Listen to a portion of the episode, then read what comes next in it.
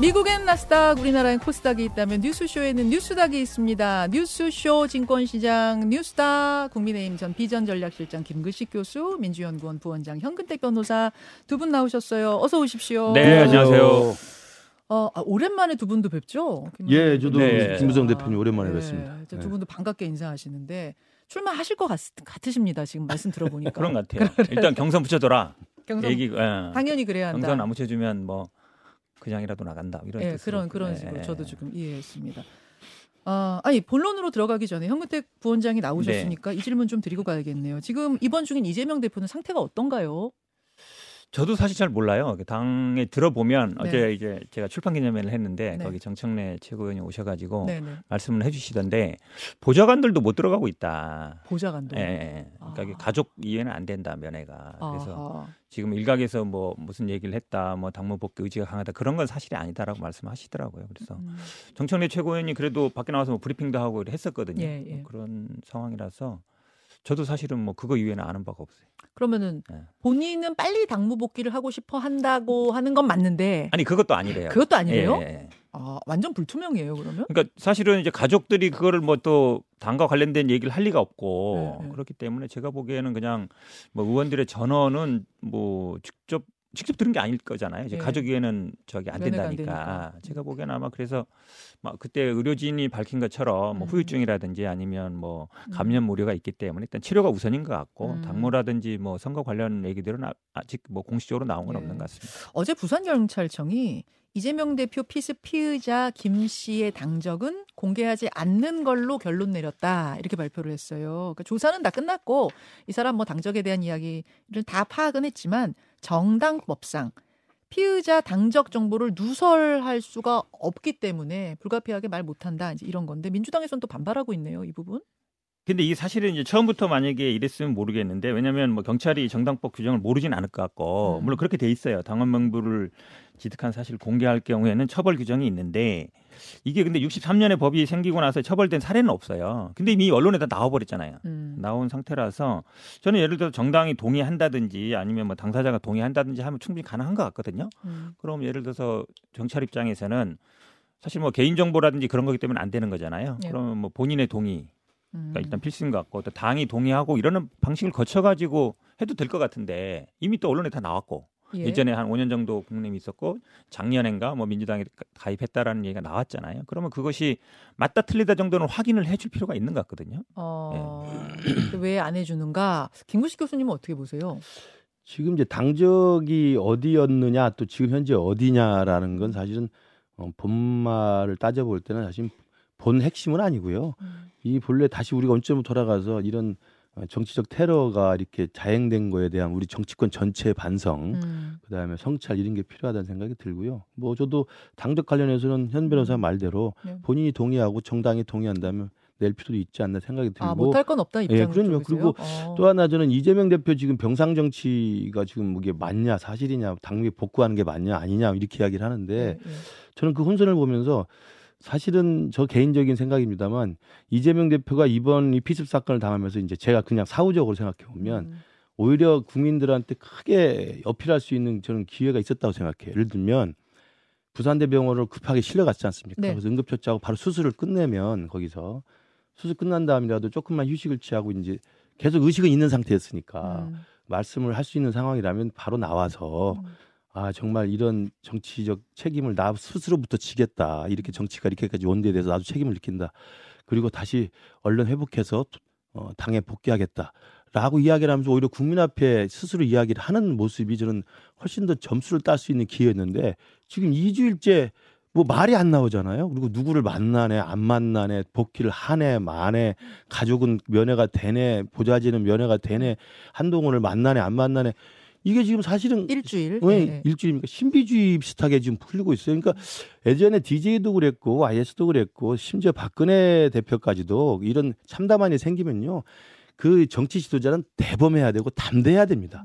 그 일이 끝나고 치료가 끝나면 바로 국민 앞에 복귀해서 담대하게 일성을 날려야 되는 거예요. 지금 일부러 안 한다고 보시는 건가요? 모르겠어요, 저는. 그래서 어. 아, 저 개인적으로 그런 기회를 이미 놓쳐버렸기 때문에 저희들이야 괜찮죠. 근데 이게 오히려 전화위복이 될 수가 있는 게 있거든요. 정치인이라는 어. 것은 자기가 어떤 결기를 보이고 어떤 대범한 모습을 보이냐에 따라서 국민들한테 전혀 다른 감동을 줄 수가 있어요. 예, 만약에 예. 제가 이재명 대표였다면 부산대병원 가서 처치하고 수술 끝난 다음에 바로 회복실에 들어가면 바로 내 뚜벅뚜벅 걸어 나와서 아 정말 이런 일에 참담함을 느낍니다. 음. 그러나 저는 그분의 문제가 아니라 우리 정치권 전체의 책임입니다. 지금 당장 당에 복귀해서 내 할 일을 하겠습니다. 국민 여러분 걱정하지 마십시오. 이 말 한마디 못 합니까? 어. 저는 그게 이상해요. 저는 뭐 그런 음. 식의 표현은 뭐 충분히 나올 거라고 보고요. 근데 치료가 일단 끝나야 되는 거고 일반적으로 그러니까 일반적인 치료가 아니잖아요. 목에 칼이 들어온다는 건 제가 보기에는 보통 사람이라면 뭐 인간이라면 아마 뭐 심리적인 위축을 느낄 수밖에 없는 거거든요. 거의 죽기 직전까지 갔다는 거거든요. 음. 다행히 굉장히 뭐 경동 정, 정맥이라 그러지만 그런 걸 생각하시면 제가 봐도 그러니까 이걸 자꾸 정치적으로 뭐 왜 부산에서 안 나고 서울 갔냐 뭐 음, 헬기를 음. 탔냐 이런 얘기들은 저는 그냥 홍준표 시장 얘기처럼 정치적인 논란거리는 아닌 것 같고요. 그러니까 치료가 완료 완치되면 저는 뭐 당연히 통합 메시지란지 그런 건 나올 것 같습니다. 우리 정치 상황에 대한 아마 얘기도 하실 것 같고요. 예. 음. 근데 그 기다리고 저는 아마 의료진의 판단을 그리고 가족들이 어떤 판단을 받는 받는 게 가장 빠른 방법이고 가장 그 정당한 방법이라고 봐요. 이걸 가지고 자꾸 지금 정치적으로 뭐 해석하고 이게 뭐 총선 유불리 따지고 그런 건 제가 보기에 적절하지 않은 것 같습니다. 근데 이제 당 내에서도 당무 복귀 의사가 있다는 분들도 계시고 음. 그게 전혀 아니다 와전됐다는 말도 계시니까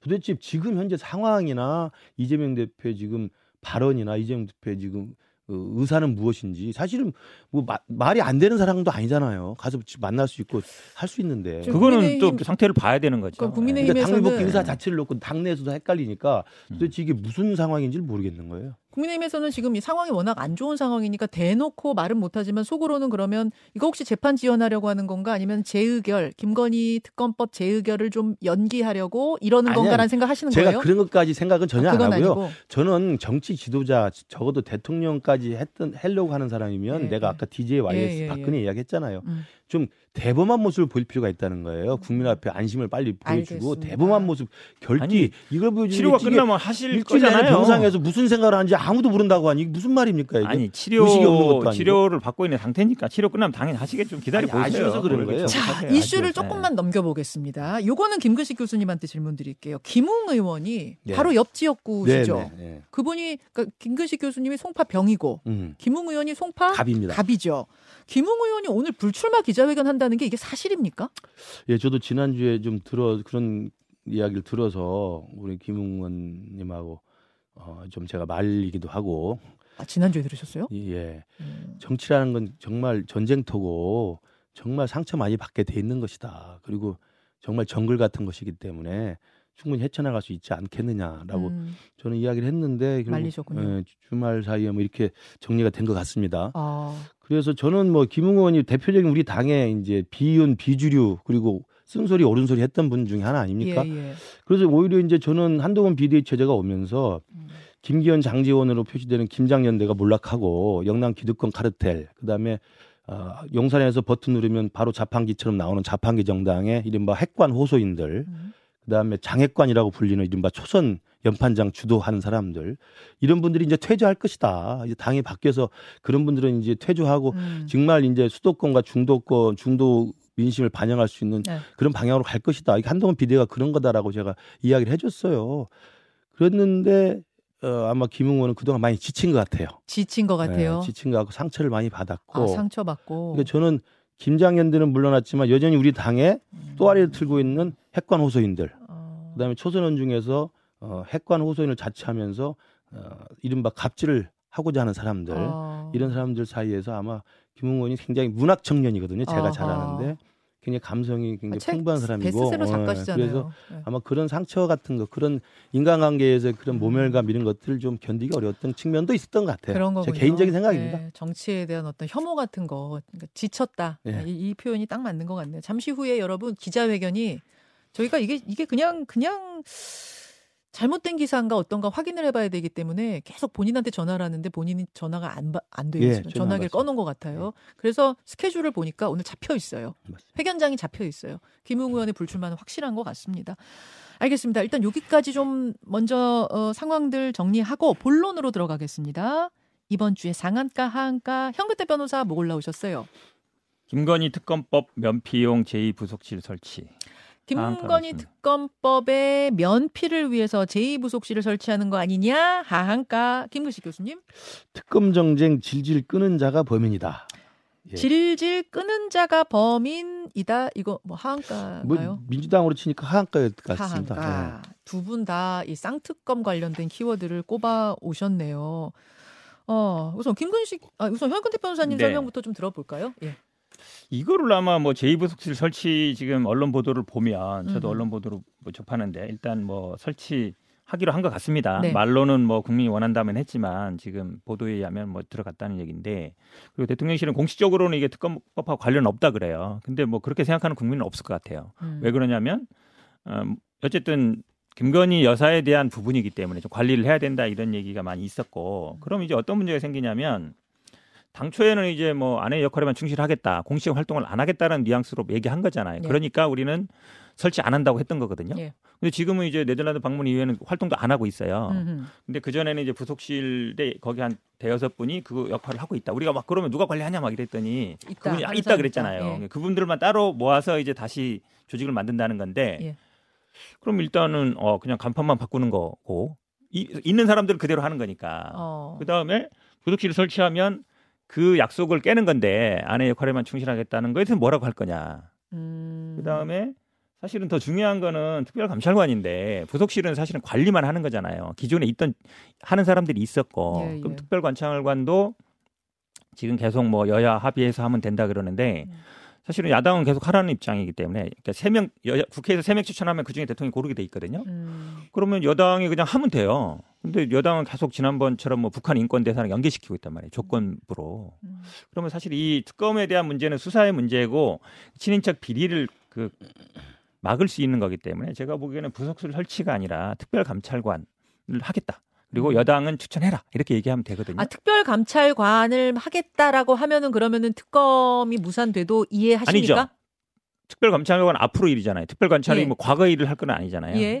그렇기 때문에 사실은 특검, 특검하고 별개예요. 아, 별개입니까? 근데, 근데 만약에 그나마도 안 된다. 그렇죠. 얘기를 아. 만약에 한다 그러면 특별 감찰관 얘기를 하면 왜냐하면 비리의 문제이기 때문에 수사의 알겠습니다. 문제고 이게 제가 보기엔 이거는 말이 안 되는 얘기예요. 제2부속실은 택도 없고 예. 특별 감찰관이 필요하지만 그것도 그렇다고 해서 특검 안 할 일은 아니다. 이렇게 정리하면 되는 네네. 거죠. 김근식 예. 교수님. 제가 이제 이 김건희 특검법 논란이 시작됐을 때 제가 방송에서도 계속 주장했던 저의 그 입장이 예. 두개 말씀 잘해주셨어요. 두 개는 별개로 접근해야 된다는 거예요. 어. 그러니까 김건희 특검법은 우리 당에서 계속 이야기한 것처럼 총선용 악법이고 독소 조항이 있고 그 다음에 실제로 여야 합의로 지금까지 통과 안 된 경우가 없기 때문에 이건 있을 수 없는 것이기 때문에 거부권 행사가 당연하다는 이야기를 계속 했던 것이고요. 그건 뭐 이미 한쪽 트랙에서 정리가 되고 있는 거고 음. 그것과 달리 그럼에도 불구하고 김건희 여사에 대한 여러 가지 국민들의 불편한 시선이 있다고 하니 이 부분을 관리할 수 있는 제도적 보완 정책으로 음. 제2부속실과 특별감찰관을 제가 건의를 계속 드렸던 거고 계속하셨죠. 그거 이제 수용이 된 거라고 저는 봅니다. 어. 근데 이제 현근택 변호사님은 이걸 이제 폄, 폄훼하시는데 제2부속실 설치 주장은 민주당이 그동안 일관되게 주장을 해왔어요. 음. 제발 부속실 만들어서 제대로 관리해라. 예, 예. 작년 취임 초부터 이야기했던 사항입니다. 그걸 한다는데 왜 이제 와서 비판하는지 잘 모르겠고요. 어. 특별감찰관 같은 경우도 여야 합의로 지명하면 대통령이 뽑으면 되는 거예요.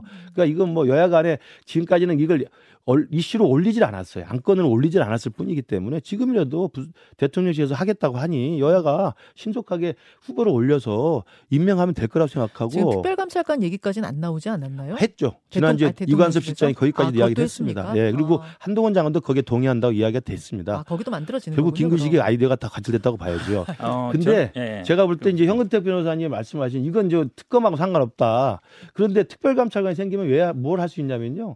그 이른바 명품백 논란 있지 않습니까? 예, 예. 이건 가, 가능한 이야기예요. 왜냐하면 현재 생긴 이야기이기 때문에. 그래서 특별감찰관 이야기를 민주당에서 적극적으로 좀 빨리 반응을 해서 여야가 합의해서 어. 누구든 임명을 하면 예. 그분이 대통령 친인척 배우자 예. 그다음에 고위 저- 용산 대통령실의 고위 관계자들을 감찰할 수 있는 권한이 생기고 제보가 들어가면 수사를 해야 됩니다. 어. 그걸 왜 안 한다고 아니, 저-. 예. 저는 부속실 설치하고 특별 감찰관 하는 건 찬성이랄까요? 반대한다는 게 예, 아니고 예, 예, 예. 근데 부속실 설치 가지고 이제 특검을 무마하는 건 안 된다는 얘기고 그다음에 특별 감찰관 얘기도 말씀처럼 이게 사실은 어찌 보면 대통령이 지금 여야가 합의하면 된다 그러지만 그렇게 할 게 아니라 지금 뭐 여당 대표도 그냥 갈아치우는 판에 이- 추천해라. 라고 얘기하면 바로 되는 거예요. 근데 무슨 거기에 뭐 북한 인권 대사 걸고 자꾸 조건을 걸고 있잖아요. 제가 보기에 음. 오늘이라도 바로 추천하세요 하면 여야 합의됩니다. 그거지 대통령실이 지난주에 이야기했잖아요. 여야 합의로 빨리 추천하라고. 아이, 여야 합의할 어. 거 없이 여당 보고 빨리 추천해라고 하시면 돼요. 근데 음.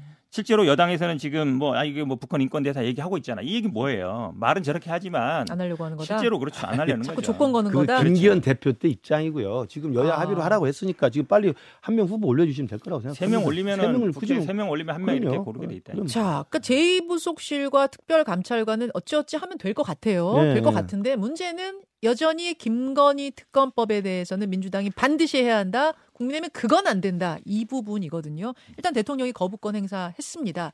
이제 재의결을 하게 됩니다. 그런데 김근식 교수님의 키워드를 보니까 아, 민주당이 질질 지금 그렇죠. 끌려고 어. 한다라고 보시는 거예요. 그럼요. 왜냐하면 민주당이 저는 앞뒤가 안 맞는 게 이 김건희 특검법이 지금 시급하다. 예. 그래서 패스트트랙에 올린 거 아닙니까? 예, 예. 신속 처리 한 칸을 올린 거 아니에요? 음. 그래서 순려 기간 거쳐가지고 지금 빨리 수- 추진해야 된다고 그래서 지난 연말에 강행 통과 일방적으로 통과 아닌 거 아니에요? 음. 그리고 빨리 하자고 한 거 아닙니까? 예. 총선 전이고 상관없다. 무조건 하자 빨리. 음. 그런데 이제 와서 아 그 제의 요구 하니까 당장이라도 지금 내일 1월 9일이죠. 1월 9일 날 본회의가 지금 예정이 돼 있어요. 예. 내일 그냥 표결하면 돼요. 어. 자신 있으면은 어. 그게 또 절차 아니고 절차 아닙니까? 그동안 패스트트랙 신속 처리 안건이 민주당이 올렸고 김건희 특검법은 국민의 요구 사항이고 총선 전이라도 무조건 빨리 해야 된다고 주장했던 민주당이 음. 이제 와서는 제의 요구하니까 아니고 그건 2월 달 가서 보자. 질질 끄는 이유가 뭐죠? 자. 국민들이 어떻게 생각할지 분명히 뻔하다고 생각해요. 현 변호사님 답변 듣겠습니다. 9일 내일 본회의 잡혀 있는 거에 그냥 올리면 되는데 왜 서두르지 않는가? 답 주시죠. 일단 이게 네, 민주당 입장에서는 이게 좀 이해충돌 소지가 있다. 일단 부인에 대한 수사고요. 그 다음에 이제 50억 클럽 같은 경우는 본인에 대한 수사 가능성도 있습니다. 부산저축은행. 음. 그러면 사실은 자기와 부인에 대한 수사를 하는 거를 거부하는 게 맞느냐? 이거는 뭐 법을 떠나서 제가 상식적으로 안 맞다고 보는데. 일단 거부권 행사 안 그렇죠. 된다. 어, 그렇기 때문에 이 부분이 과연 정당한지에 대해서 좀 따져봐야 된다. 법적으로. 학자들도 어, 이거는 좀 문제가 있다라는 얘기가 있어서 어쨌든 이제 권한쟁의 심판을 아마 제기할 것 같고요. 그 다음에 사실은 이제 역사적인 사례, 헌법 사례를 좀 봐야 되는데 이게 지금 민주화된 이후에 제가 쭉 이제 제, 저 거부권 행사 사례를 봤어요. 예. 근데 사실은 부결된 것도 있고 이결된 것도 있지만 즉 이 어떤 규정이 없습니다. 언제까지 해야 된다는 게 없다 보니까 바로 한 것도 있지만 몇 달 후에 한 것도 되게 많아요.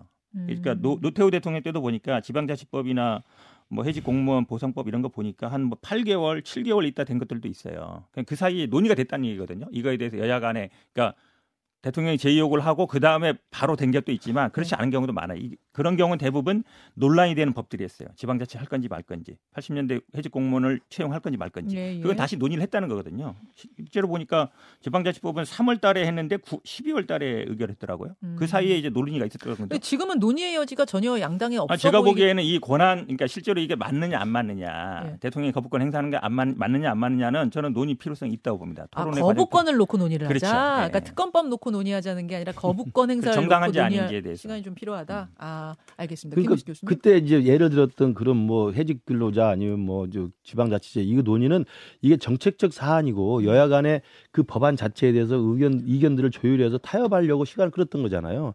그러면 그게 그렇게 그 논리대로 하면 그 사실 사례대로 하면 우리가 말한 것처럼 이제라도 여야 합의가 가능한 논의를 협상을 시작하자는 거예요. 김건희 특검법에 대해서 일방 통행 시킨 거잖아요. 그리고 야당의 단독 의석만 가지고 밀어붙인 거고 총선 전에 해- 해야겠다고 빨리 해야 된다고 하- 밀어붙인 거잖아요.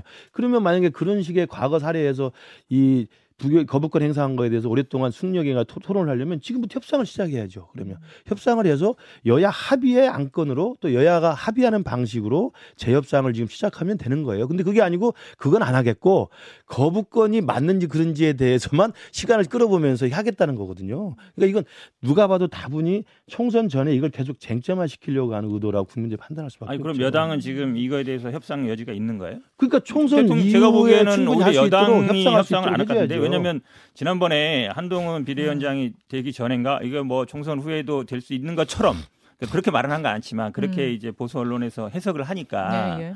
바로 뭐 대통령실과 정부에서 그거는 절대 아니다라고 얘기했잖아요. 음. 조건부 자체를 거, 그 협상도 안 된다라고 오히려 못을 박아버렸거든요. 음. 오히려 제가 보기에 지금 말씀하는 거는 한동훈 장관이나 지금 그 대통령실 입장하고 좀 다른 거예요. 협상 여지가 있다고 말씀하시는 거니까. 아니 이 자체는 아니 사실은 정치는 저는 기본적으로 법안 절차는 끝내고 끝났어요. 끝내고 하자는 거예요. 정치는 기본적으로 대화, 협상, 타협입니다. 예. 어, 뭐 예를 들어서 협상해보자 그러면 할 수 있죠. 왜 못하겠습니까? 근데 그러니까. 왜 대통령실에서 협상 왔다, 무조건 거부다 이렇게 말씀 얘기해버리니까 안 되는 요구했으니까. 재개를 요구의 절차에 맞춰서 입법 절차를 끝내고 협상을 시작하자는 거죠. 그게 지금 그러면. 민주당에서 예상하는 시점은 재의결 시점은 2월 네. 정도가 되는 건가요? 뭐 저는 정확히 모르겠습니다. 아마 그렇게 대충 예측하는 것 같습니다. 예. 왜냐하면 오늘 내일이 마지막이고 그렇지, 예. 그다음에 내일 2월 2월이 되는 이 거죠. 그러면은 설. 뭐 직후나 설 그렇게 그렇죠. 될 그러니까 가능성? 내일 본회의에서 예, 이걸 예. 표결을 안 하면 예. 2월 임시국회 넘어갈 수밖에 예. 없어요. 그럼 2월 임시국회 하면 뭐 설날 연휴 있고 그러면 사실은 이제 설 한-. 만큼 우리 당의 공천 시즌을 겨냥하겠다는 건데 누가 봐도 그건 꼼수 중에 꼼수 중에. 자, 이러한 이유로 각각 상한가, 하한가 골라오셨는데 여러분 어떻게 들으셨습니까? 오늘 김현정의 뉴스쇼는 여기까지입니다. 이번 한 주도 굉장히 숨가쁜 한 주가 될 걸 오늘 진행하면서 느끼게 되는데요. 두 분 고생 많으셨고요. 저희들 마지막이라고 소개해 주시죠. 네네. 오늘 마지막 아니고 다, 다음에 아, 한번 그- 더 있습니다. 아 그랬어요? 어, 아. 같이. 인사하죠. 여러분 고맙습니다. 고맙습니다. 마지막. 11일이니까 날 맞았네. 음. 아니 왜 이렇게 빨리 그만두시려고 그러세요? 아니죠. 저희들 11일이라고 계속 하고. 싶죠. 그게 아니고 여러분 이제 이 출마하시는 분들 네. 이제 서서히 딱 시간이 정해지는 건 아, 아니더라고요. 그렇죠. 아. 서서히 주, 시작을 시- 서서히 정리를 해야 되는 두 분과 저희는 다음 주까지 하는 걸로 알고 아, 있었는데 그래요? 예, 예. 아 그 오늘까지로 두 분 알고 예, 계셨구나. 저희도 네, 이제 11일이 뭐 저희도 90일 전이라고 그래서 아 네. 그러셨구나. 그래서 어떻게 좀 편지라도 써오셨어요? 작별의 편지 같은 거? 아니 뭐 살아 돌아오겠습니다. 이게 자꾸 해주세요. 그러니까 이렇게 서서히 지금 한 분 한 분씩 아. 이렇게 코너별로 네. 상황에 따라 코너 상황에 따라 조금 달라요. 요일 네, 상황에 네. 따라 이렇게 하고 있고 아우 두 분하고는 진짜 오래 했는데 오래 네, 했죠. 한 3년, 3년 더 된 것. 같아요. 정말 오래 진짜 네. 두 분도 미운정 고운정 다 들지 아, 않으셨어요? 그럼요. 템플러스하고 미운정이 더 많이 들었어요. 미운정 그 미운정이 또 진한 정이에요. 그게. 그럼요, 그럼요. 아 그러실 것 같아. 미운정 고운정 다든 두 분과도 인사 나누고 어 그러는 게 다음 주입니다, 여러분.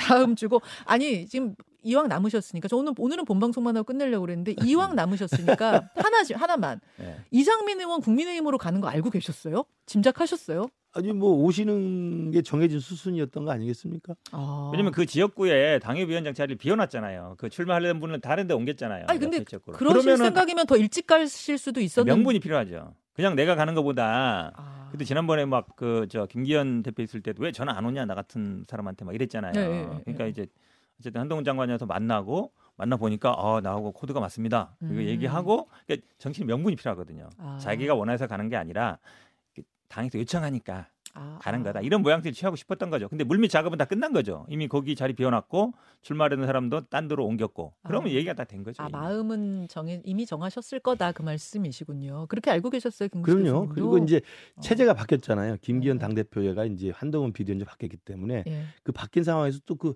이른바 이제 그 모양새를 만들 필요는 분명히 그렇지. 있죠. 아. 그럼 한동훈 비대위원장과 만나서 의견을 교환하고 아. 정중히 또 어, 모시고 또 그럼 예. 모시는 걸 또 받아서 고민하고 이런 네. 과정들이 다 필요한 거죠. 아니 근데 오늘 인터뷰하는 거 들었는데 네, 네. 갑자기 막 윤석열 정부의 뭐 국정 안정과 막 얘기하는 게 네. 하루 만에 어저께만 해도 갑자기 물론 이분이 예전에도 뭐 자유선정당으로 한번 당선된 적은 있는데 아 그래도 가서 뭐 열심히 해보겠습니다. 이것도 아니고 갑자기 윤석열 정부의 뭐 안정적인 국정 운영을 위해서 제가 너무 180도 이렇게 네. 아니 아니 그 얘기 하셨어요. 호랑이 굴에 호랑이 잡으러 호랑이 굴에 들어가는 심정으로 네. 아니, 그 말은 내가 거다. 그냥 듣긴 들었는데 예. 더 의미 있는 얘기는 윤석열 정부의 국정 안정을 위해서 내가 기여를 하겠습니다. 그래서 아, 그 민주당에 계시던 분 아니 만나시더라고요. 국민의힘에 가시면서 그럼 윤석열 정부 망해라 그러실 수가 아니, 없는 거 아니에요. 아니 그 전에 하던 얘기하고 완전히 하루 아침에 아니 제가 어쨌든 뭐 불가피하게 가서 뭐 네. 최선을 다하겠습니다 이 정도도 아니고 아, 아, 국정 안정은 근데 민주당도 바라는 거 아니에요? 국정 안정은? 모르겠습니다만 어쨌든 야. 하여튼 민주당 입장에서는 속이 쓰릴 수밖에 없죠. 그리고 이제 신당 원- 가는 거하고는 또 느낌이 다르니까. 원칙과 상식 내부는 어떻게 되는 겁니까? 어떻게 되는 거예요, 진짜? 저도 모르겠어요. 아니 왜냐면 지금 갑자기 기류가 다들 뭐 이낙연 신당 얘기하다가 지금은 갑자기 또 음, 이낙연 신당은 이낙연 신당이고 이분들은 또 별도로 음. 원칙과 상식 신당이라고 불러야 되나? 뭐라고 불러야 돼요? 이분들이 또 뭐 신당을 만든다고 하니까 네, 따로 하신대요. 예, 예. 음. 그럼 내부는 뭐 성을 따서 만들까요? 어떻게 만들지 모르겠는데. 그 네. 그러니까 제 느낌은 음, 이낙연 신당 따로 원칙과 상식 신당 따로 다 조그마한 텐트들이 많이 만들어지고 네. 음. 결국은 총선 전에 빅 텐트로 꽤 음. 많이 모이는 형식이 되지 않을까. 처음부터 음. 그러니까 가치가 아니라 음. 예. 이미 뭐 다 여기저기 예. 소소하게 소규모 텐트가 있잖아요. 소규모 그걸 이제 큰. 텐트로 누가 엮느냐의 문제인데 예, 예. 그 부분이 잘 될지는 지켜봐야 될 것 같습니다. 왜냐하면 주도권 싸움이라는 게 있거든요. 그렇죠. 특히 음. 이제 이게 이제 지역구 가서 지역구 당선이라는 게 쉽지 않은 제3정당이기 때문에 네, 그럼 네. 결국은 이제 네. 결국 이해관계를 따지면 비례란 말이에요. 음. 그럼 비례에 대해서는 전부 결국 자기 주도하에 해야 그렇지. 그 부분에 대한 것들을 관철시키기 때문에 결국 지금- 싸움은 비례에서 나와요. 비례 순번 정하고 이럴 때. 그러니까 그 빅텐트를 누가 주도하느냐, 어. 그 누구 아래 다 모일 것이냐. 아니 같이. 손잡고 모이는 거지 뭐 누구 주도하에가? 그- 그렇지 않죠. 이, 이준석 대표가? 여기 나와서 아주 중요한 문제를 던져버렸잖아요. 그러네요. 한마디로 얘기하면 지역구는 따로 예? 하고 그럼. 지역구는 각 각자 하고 각자 하고 비, 아니다 아니다. 비례는 별도로 하고 지역구는 합쳐서 그치. 하자. 비례를 예. 별도로 하고 지역구를 합쳐서 지역은 하자. 연- 연합정당으로 하되 그렇죠. 어. 비례는 각자 하자는 거 아니에요? 그 거기서 핵심은 이제 비례거든요. 지역이 아니라 지역 예. 당선보다는 비례가 중요하니까. 근데 예. 비례는 말씀하신 것처럼 명단이 그러면 누구 누구 명단으로 할 거냐는 건데 음. 그걸 다 염두에 두고 있을 거 아니에요. 음. 염두에 두고 있는데 이준석 대표가 우리는 우리끼리 할래. 이래 버리니까 지지율이 제일 많이 나오는 쪽에서 어 그럼 우리는 비례는 우리가 할 거야. 나머지는 건들지 마. 이렇게 되면 음. 다른 사람들이 거기에 하려던 사람들이 이제 멈칫할 수 있죠. 예. 그게 중요한 문제구나. 되게. 아, 그럼요. 중요하죠 비례 문제. 뉴스쇼에서 얘기한 건 아니고요. 그 저희 유튜브 김광일 예. 기자가 진행하는 맞아요. 여의도 음, 음. 지지율 대책회의인가 네, 하는 여의 그렇죠, 그렇죠. 유튜브가 있는데 유튜브에 출연해서 맞아요. 아마 한 얘기인 것 같아요. 지역구는 같이 하고 그러니까 예. 빅텐트 당 하나 만들었다 치죠.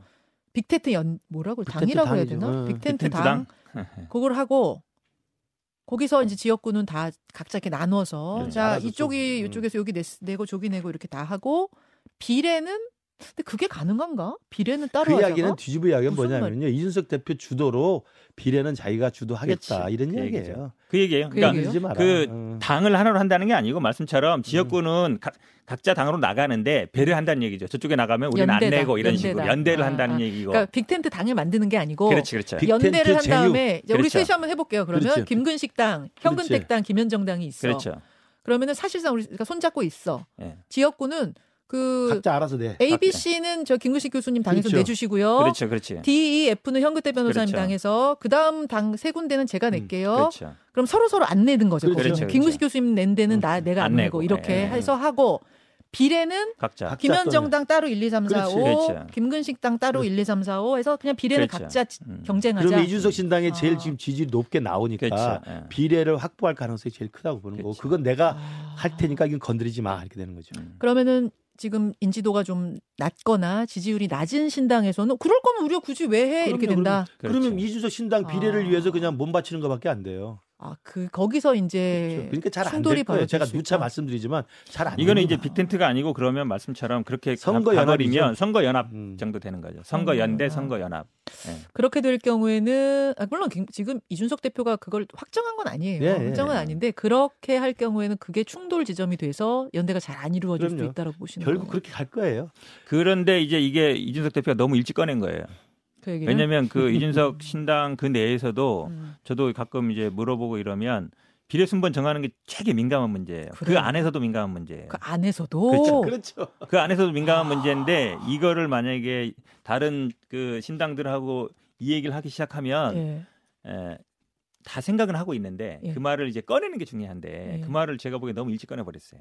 이게 제가 보기에 분란의 화가 될 수 있어요. 그러니까 이거는 그- 시- 그 이준, 이준석 신당 내에서도 민감한 그 문제죠. 민감한 문제예요. 그러니까 아, 그동안 제3당을 아. 보면 예. 정주영의 통일국민당이나 예, 예, 예. 신방연대나 네. 안철수의 국민의당이나 네. 이런 당 보면 누구 한 명 딱 깃발 아래 그냥 쫙 모여서 간 거예요. 그렇죠. 그럼 그 한 명의 리더십 주도권 아예 그냥 쭉 가서 국민들한테 평가를 받는 건데 음. 지금 우후죽순으로 소규모 텐트가 다 있잖아요. 네. 양양자, 그다음에 금태섭, 정의당, 그다음에 또 우리 이준석, 그다음에 이낙연, 그다음에 음. 원칙과 상식, 심지어는 조국까지 있는 거 아닙니까? 음. 이런 막 우후죽순으로 있는 소규모 텐트를 가지고 결국 누가 하나 묶자 그러면 금방 제가 말씀드린 성공했다고 볼 수 있는 그런 1인 주도의 제3당을 할 수 있는 상황이 지금 굉장히 힘든 상황이 돼 있는 거예요. 음. 그리고 특히나 제가 누차 말씀드리지만 이준석 전 대표의 그 리더십이나 그다음에 인성이나 행태나 애법을 봤을 때 다른 분들이 거기에 고개 숙이고 들어가서 할 수 있는 가능성이 제가 볼 때는 높아 보이지 않는다. 정식 교수님 일관되게 그 예, 말씀을 예. 지금 하고 정치는 결국 계시는데. 사람이 하는 예술인데 근데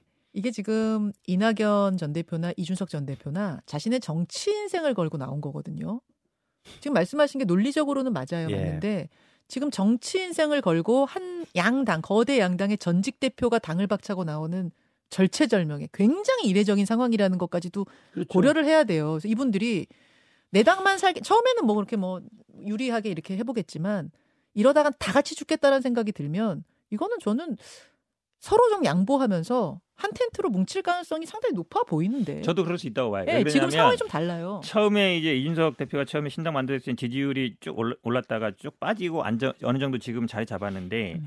이낙연 신당 같은 경우는 처음부터 지지율이 별로 안 나오고 있어요. 그다음에 금태섭 양양자 같은 경우는 독자 생존이 가능하냐 이 생각인 것 같고 네. 원칙과 상식은 아직 이제 시발도 안 했는데 결국은 이제 지지율이나 아니면 세가 얼마나 붙냐로 볼 텐데 예. 처음에 시작 딱 했을 때 우리 원칙과 상식도 그랬잖아요. 우리 뒤에 뭐 50명 있다 이랬는데 음, 결국은 뭐 이 네 분밖에 계속 안 남잖아요. 아 근데 공천이 끝나 보면 또 모르죠. 공천 컷오프 끝나고 뭐 나면. 그때 가봐야 되는 일인데 예, 근데 예. 어쨌든 새가 막 붙는 상황은 예. 아니에요. 예, 예, 어, 예, 그러다 그렇죠. 보니까 말씀하신 것처럼 결국은 독자 생존이 불가능하면 이제 가야 되는데 음, 마- 음. 근데 이제 그 전제는 아까 말씀처럼 어, 비례 순 이게 사실은 이 지역구의 당선은 어렵단 말이에요. 그럼 비례대표 굉장히 중요해요. 이 음. 문제를 어떻게 할 거냐. 그러려면 리더십이 필요해요. 음. 아까 말씀처럼 뭐 정주영, 안철수처럼 강력한 예. 리더십이 있어서 한 사람 딱 정하면 되는데 예, 이 사람들이 그럼 누가 할 거냐. 예. 왜냐하면 이준석 대 그럼 이낙연 전 대표라든지 원칙과 상식 분들이 이준석 밑으로 가려고는 안할 거네. 이준석 말을 들어서 우리가 그 따르게 이르기 쉽지 않단 말이에요. 아. 당도 다르고. 또 뭐 생활해왔던 다르단 말이죠. 예. 그리고 대부분 많은 분들이 이준석 같은 경우에는 어 나 총선 전에 합당은 안 한다는 해, 얘기 해석을 대부분 아 총선 후엔 돌아가겠구나 이렇게 해석한단 말이에요. 어. 그렇잖아요. 총선 전에 안 한다는 얘기는 총선 후에 할 수도 있다는 얘기잖아요. 아 그렇게 또 들어요? 어, 그럼요. 절대 안 한다. 어. 앞으로 절대 안 한다라가 맞아요. 아니라 총선 전에 안 한다고 했잖아요. 맞아요. 어. 근데 총선 후에 저게- 할수 있다는 얘기 때문에 어. 그러면 그럼 이낙연 대표나 원칙과 상식 분들이 같이 국민의힘으로 갈. 수는 없잖아요. 그럼요. 그런 문제가 생기는 거예요. 그러니까 사실은 이- 같이 갈 수 없는 두 예. 결이 있는데 네. 이걸 지금 우리 김현정 앵커 말씀대로 네. 너무 절박하니까 살아야 되니까 합칠 수 있다? 예. 그건 사실은 국민들이 다 알고 있거든요. 그- 그래봐야 표만 좀 먹고 나중에 갈라질 갈라질 거다. 거다라고 생각. 그럼 이준석 전 대표가 이 총선 후에도 후에도 돌아가는 일은 없습니다까지도 선언을 해야 되겠네요. 그럼. 근데 그럼 그건 되겠네요. 제가 볼때 네. 저는 개인적으로 그런 생각을 해봐요. 그냥 제 뇌피셜인데 다른 분들과 달리 이낙연 대표 같은 경우는 굉장히 엄중하고 신중한 네네. 분이잖아요. 그래서 네. 이런 결심을 하면 저는 이분은 저 어디서 기사도 봤는데 누구를 만나서 나는 당권 대권 다 포기했다 아무 생각 없다 네, 이제 오로지 민주당을 제대로 네. 바꾸고자 하는 것뿐이다. 라는 결기와 소명 의식으로 한다는 생각을 하거든요. 네. 그럼 이분 같은 경우는 사실은 비례, 음. 그다음에 무슨 뭐 국회의원 다시 되는 거, 음. 그다음 민주당에 다시 뭐 대권 후보가 돼 이런 거 자체를 이미 이미 버렸다고 볼 수 있어요. 내 음. 모든 걸 버려서 그냥 개딸당에 되어 있는 이재명이 민주당을 내가 바꿔놓겠다라는 그냥 오로지 역사와의 대화 속에서 가는 거란 생각을 저는 개인적으로 해요. 어. 그렇기 때문에 이분들 저는 원칙과 상식도 사실은 제가 볼 때 좀 아쉬운 건 음. 저렇게 공천에 대해서 계속 연연해 하고 뭘 포기해라 포기해라 주장할 게 음. 아니라 음. 과감히 탈당해서 나는 이번에 불출마 다 하겠다. 음. 네명 다 사실 불출마해도 뭐 국회의원 배지 한 번 안 단다고 무슨 의미가 이- 뭐 이- 배지 달아야 되는 게 아니잖아요. 음. 자기 스스로의 나름대로 국민들 앞에 자기 인지도가 있고 네임밸류가 있으면 네. 자기 노선이 옳다고 생각하면 금년 이번엔 무조건 불출마하겠다. 그 대신 민주당을 제대로 만들어 놓겠다. 음. 이런 식의 결단력을 보여주는 게 맞다고 봐요. 음. 그러니까 그렇기 때문에 이준석의 신당과는 사실 결이 다르죠. 음. 그래서 저는 합쳐질 가능성이 별로 없다고 봐요. 알겠습니다. 다들 보시는 게 좀 다른 상황에서 어쨌든 이번 주에 원칙과 상식도 움직일 것 같고 이낙연 전 대표는 탈당에 대한 뭔가 성명 같은 거 발표할 것 같아요. 예. 그 그런 절차를 꼭 거치겠다 그랬거든요. 예, 그 설명하는 시간을 가질 것 같고 그러니까 이번 주 후반부 정도가 될 것 같습니다. 물살이 빨리 흘러가는 느낌입니다. 예. 여러분들 해설을 이렇게 들어가시면서 또 다양한 의견들을 들어가시면서 어, 어느 방향으로 흘러가는 것이 우리 나라를 위해서 역사를 위해서 좋은가에 대해서 고- 계속 고민하셨으면 좋겠어요. 아무튼 두 분 한 주 남았습니다. 네. 저 작별의 편지 써오세요. 알겠습니다. 아, 그래요? 아, 예. 저도 알겠- 써오겠습니다. 아, 작별의 편지. 네, 작별의 편지. 워낙 우리 오래 했기 때문에. 그리고 우리가 그 다음에는 그 국회의원으로 만나느냐, 예. 아, 다시 또 패널로 저기 음. 아, 배지 없이 만나죠. 패널로 패널 나오냐. 이게 또 네. 결정이 또아 굉장히 떨리시겠어요 두 분 다. 네. 알겠습니다. 이렇게 인사하실 수 있는 것도 이제 한 주밖에 안 네. 남았어요. 아, 형태 변호사님은 화면 잘 담아주세요. 아 오케이 아, 오케이. 이게, 자 음. 가장 예쁜 포즈로 하트를 만드시겠습니다. 하트. 네. 여러분 하트. 자 내일 뵙겠습니다. 고맙습니다. 고맙습니다. 아, 네, 이거 고맙습니다. 김현정의 뉴스쇼는 시청자 여러분의 참여를 기다립니다. 구독과 좋아요, 댓글 잊지 않으셨죠? 알림 설정을 해두시면 평일 아침 7시 20분 실시간 라이브도 참여하실 수 있습니다.